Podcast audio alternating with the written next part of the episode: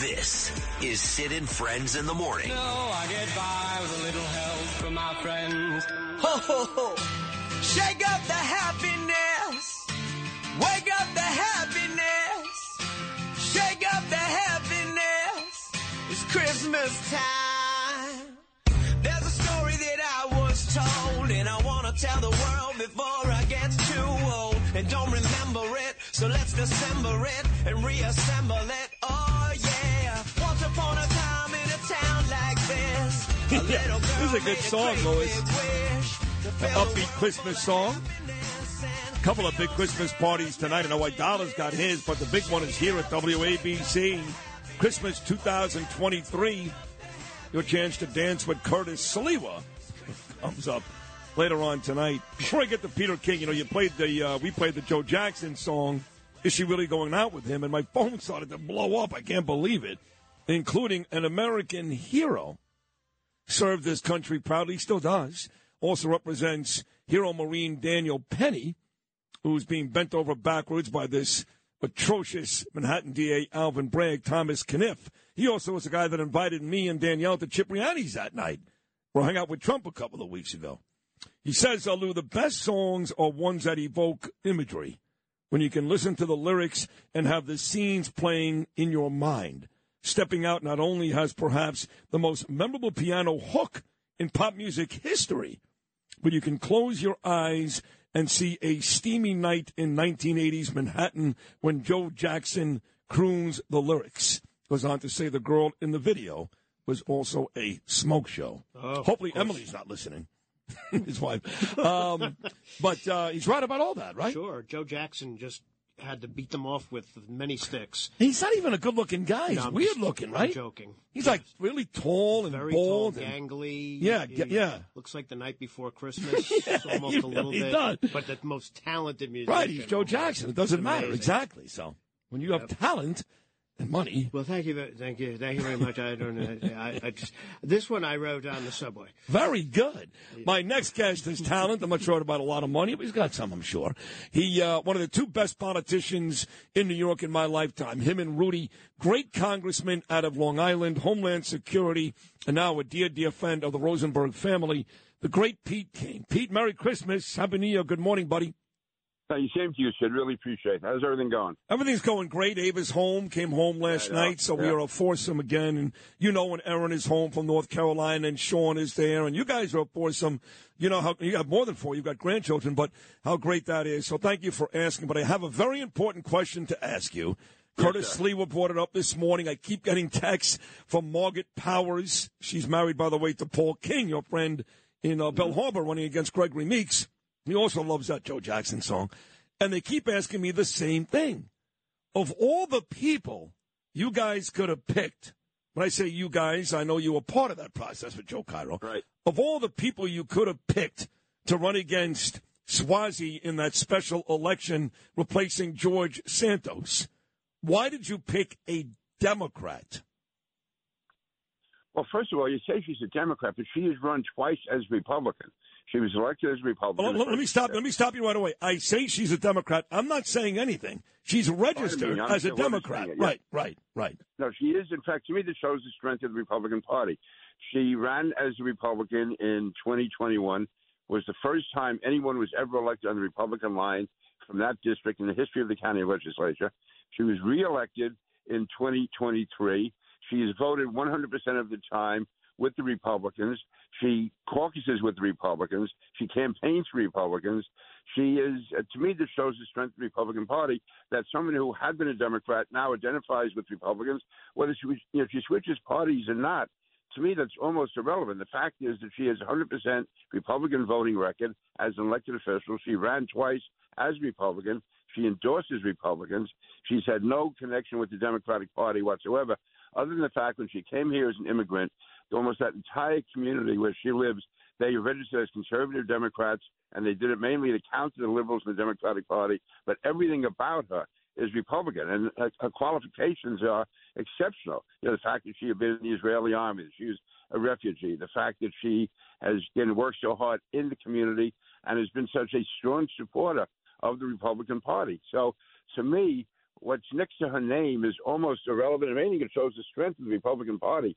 Because for us to win, we have to bring back, uh, we have to bring Democrats over from their party, you know, in, into the Republican Party. So to me, you look at her record, and it's 100% Republican. And again, ran twice as a Republican, and also with the endorsement of the Conservative Party both times. So to me, it's really not only is it a non-issue. To me, it shows the strength of the Republican Party. And the reason she was selected was she was by far the most uh, inspiring of the candidates, uh, uh, most impressive, and she has just a tremendous record and background. So to me, she was the clear choice. Danielle just sent me a picture as you were talking about all this, and I want to get to what you just said because I agree with you, of a beautiful Christmas card that was just delivered to my house, signed by Donald, Melania, and Barron Trump, straight from um, Mar-a-Lago to uh, our address in Belle Harbor. So that's like the third different thing I've received from Trump's office in the mail the last couple of weeks, which I love. But getting back to what you said, I agree with yeah. all of that. And, and, you know, Dov Hikind, he went from a Democrat to a Republican. Tulsi Gabbard did the same thing. But the question is, and again, this is my ignorance speaking, Pete, I admit it. The question is, does she actually count as a Democrat? Do they get the seat or do we get the seat? Oh, we get to see. She votes with the Republicans. Like uh, in, in in Washington, she will definitely be a Republican. She will caucus with the Republicans. She'll be with the Republicans. Whether she changes her party registration really doesn't matter. She will be a Republican in in Washington. Absolutely. Okay, okay, good. That's all I care about. So as long as she wins, that counts for us because you've got a very, yeah, very absolutely. slim margin. Absolutely. Okay, okay, great. Because I, I think it's even better. You know, I, I kind of used, I made it analogous to me and Bernie. You know, uh, one thing when Trump came down the escalator, if you loved him from day one and still love him, that's easy. But one of the reasons why Trump, you know this, Peter, really likes me is I admitted I voted against him. Right. I thought he ran a stop more campaign, and he loves the fact, he loves the fact that he turned me in a different direction which is Hikind, Tulsi, Massey, all those folks. And actually, I think Donald Trump had been either an independent or a Democrat himself for a number of years. That's true too. You know, you're exactly right. He really has been. So we're talking about Donald Trump. It's been the topic all morning long. Uh, obviously, the state of Colorado, what they did, unconstitutional, un-American, but they did it. Now the uh, the Trump lawyers will appeal it, bring it to the Supreme Court. But somehow or another, a state in our country Peter King in the United States, a state has decided that a man cannot run. They've taken the power away from the American voter and decided we don't like him, even though he's never been charged with insurrection, and we've decided he can't run. How despicable and un American is that? Colorado should be ashamed of themselves. It is absolutely disgraceful. It really is. Uh, and I would say this no matter who it was, but certainly in this case, you're right. There's been no indictment on insurrection. There's been no conviction on insurrection. And, you know, they talk about the 14th Amendment. Well, the 14th Amendment also guarantees due process. And there's not a hint of due process. It's absolutely, it's a, uh, uh, just a, a power grasp by the Colorado court. All those judges were appointed by Democratic governors. And it's, to me, it's, it's a terrible precedent to set. If we're going to start taking away from the, you know, the American people, you know, tr- you know, the right to elect their leaders and have judges sitting in a state decide who's going to be on the ballot and who's not on the ballot because they believe he was guilty of a crime that he was never indicted for or even convicted of. So it's absolutely, uh, to me, shameful. I would hope the Supreme Court hears the case quickly, throws it out quickly, and just go on with the election and let the American people decide. I know you heard Steve Bannon on this show earlier. And uh, he said it, and it's hard to argue because all these things that were supposed to really hurt Trump, right, Pete, from you know, from going back to his days as president with the impeachment nonsense, and and uh, then of course he's been indicted here four times. He's got civil trials, and his numbers continue to go up. I mean, last week was another great week for Donald Trump. They kept talking about Nikki Haley's surge. There's no surge. She moved a couple of points ahead of Ron DeSantis in New Hampshire. That's it. She went up three points. Trump went up ten. So no matter what they do to this guy, what they're doing is making his trip back to Pennsylvania Avenue even easier. Do they not realize that, those dummies? Yeah, they don't. Again, this to me is classic of uh, you know shooting yourself in the foot. These people hate Trump so much; they're doing all they can to stop him, not realizing that everything they do just falls into the trap of Trump saying, you know, these guys are about to get me. They're they're afraid to meet me head on. They're using all these you know swamp tactics to get me. So no, his numbers keep going up. The more they go after him with these ridiculous type charges. Listen, there's things they can say legitimately if they want to about one candidate or another, but to deny the American people the right to vote for someone shows to me that you're petrified and you're scared stiff of the guy being elected. Here's uh, some Eric Adams news. I love doing the city stuff with you too, Pete. That's what's great about you. You can do the national stuff, the city stuff. Heck, you can talk about sports too. But I know you heard this. I'm going to play it again. Eric Adams, two days ago, Channel 11, uh, talking about the year in review 2023. And only God knows why he included 9 11, but he did. If you missed it, Pete, which I know you didn't, it sounded like this. Lewis, cut number four. Mayor, we've come to the end of what was a very eventful 2023, right? so when you look at the totality of the year, if you had to describe it, and it's tough to do, in one word, what would that word be, and tell me why? Uh, New York. Uh, this is a place where every day you wake up, uh, you could experience everything from a plane crashing into our trade center to a a person who's celebrating a new business that's open. Uh, this is a very, very complicated city, and that's why it's the greatest city on the globe. Now, we all know what he meant to say. He meant to say we've come back, which we haven't. That would be a lie, but that's fine. He can say it. We've come back 22 years later. Look at the people, their resilience. That's what he meant to say, but he didn't say it. So if I'm Eric Adams yesterday, right, and I'm pressed about it, I go, listen, guys, give me a break. You know what I meant to say? I meant to say we're resilient and New York is back. But given the opportunity, Peter, he didn't do that. When pressed and asked why he would include 9 11 in that statement, here was Eric Adams' answer. I want your response. Cut number five. The sentence police that sit in front of the TV and say, let's wait to see Eric make one sentence that we can turn into a front page. Listen, you're going to find many of them because I'm authentic and I'm going to talk the way New Yorkers talk. Not me. And I think it's an insult as someone who served during 9-11. Served during 9-11. I didn't read about it. I didn't hear about it. I lost very dear friends and colleagues. I've said it over and over again the resiliency, the complexities of our city. 9 11 was a devastating time. I still remember getting calls of my loved ones and friends and colleagues that I lost. Those who take my comments in good faith are not going to try to turn them around and all of a sudden say, you are trying to desecrate the 9 11. Listen, those who have those evil feelings in their heart is going to take it that way. People knew what I was saying. The city is complex. And much of the complexity, believe it or not, you guys don't even know about. Know about.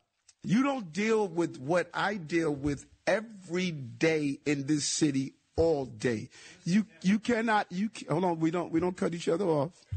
We we you cannot imagine how complex this city is every day that this team has to respond to. And so that is what I was saying. And those who those who understand, you know, the way I communicate, um, they know it wasn't being offensive. Those who don't, they're going to find a reason always. Um, 8.3 million people, 36 million opinions.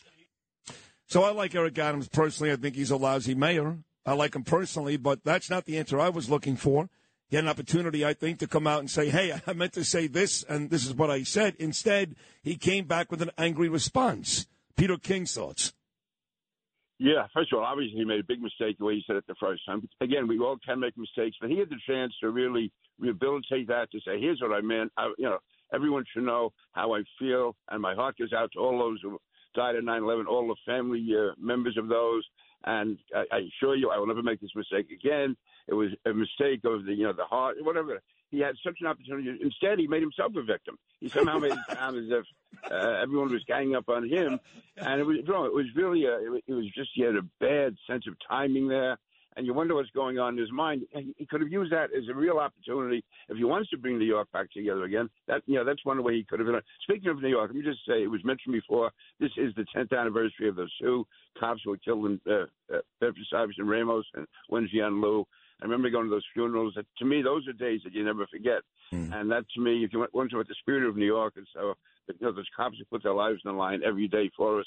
And I just wish Eric Adams somehow could have just brought that into the whole tapestry of New York, the fighting spirit coming back, not making himself you know, the victim. Like if I had, let's say, for some reason, just mis, you know, mispronounced the names of those cops, and you brought me up on it, I wouldn't be telling you what a victim I am. I say, oh my God, those poor cops and their families.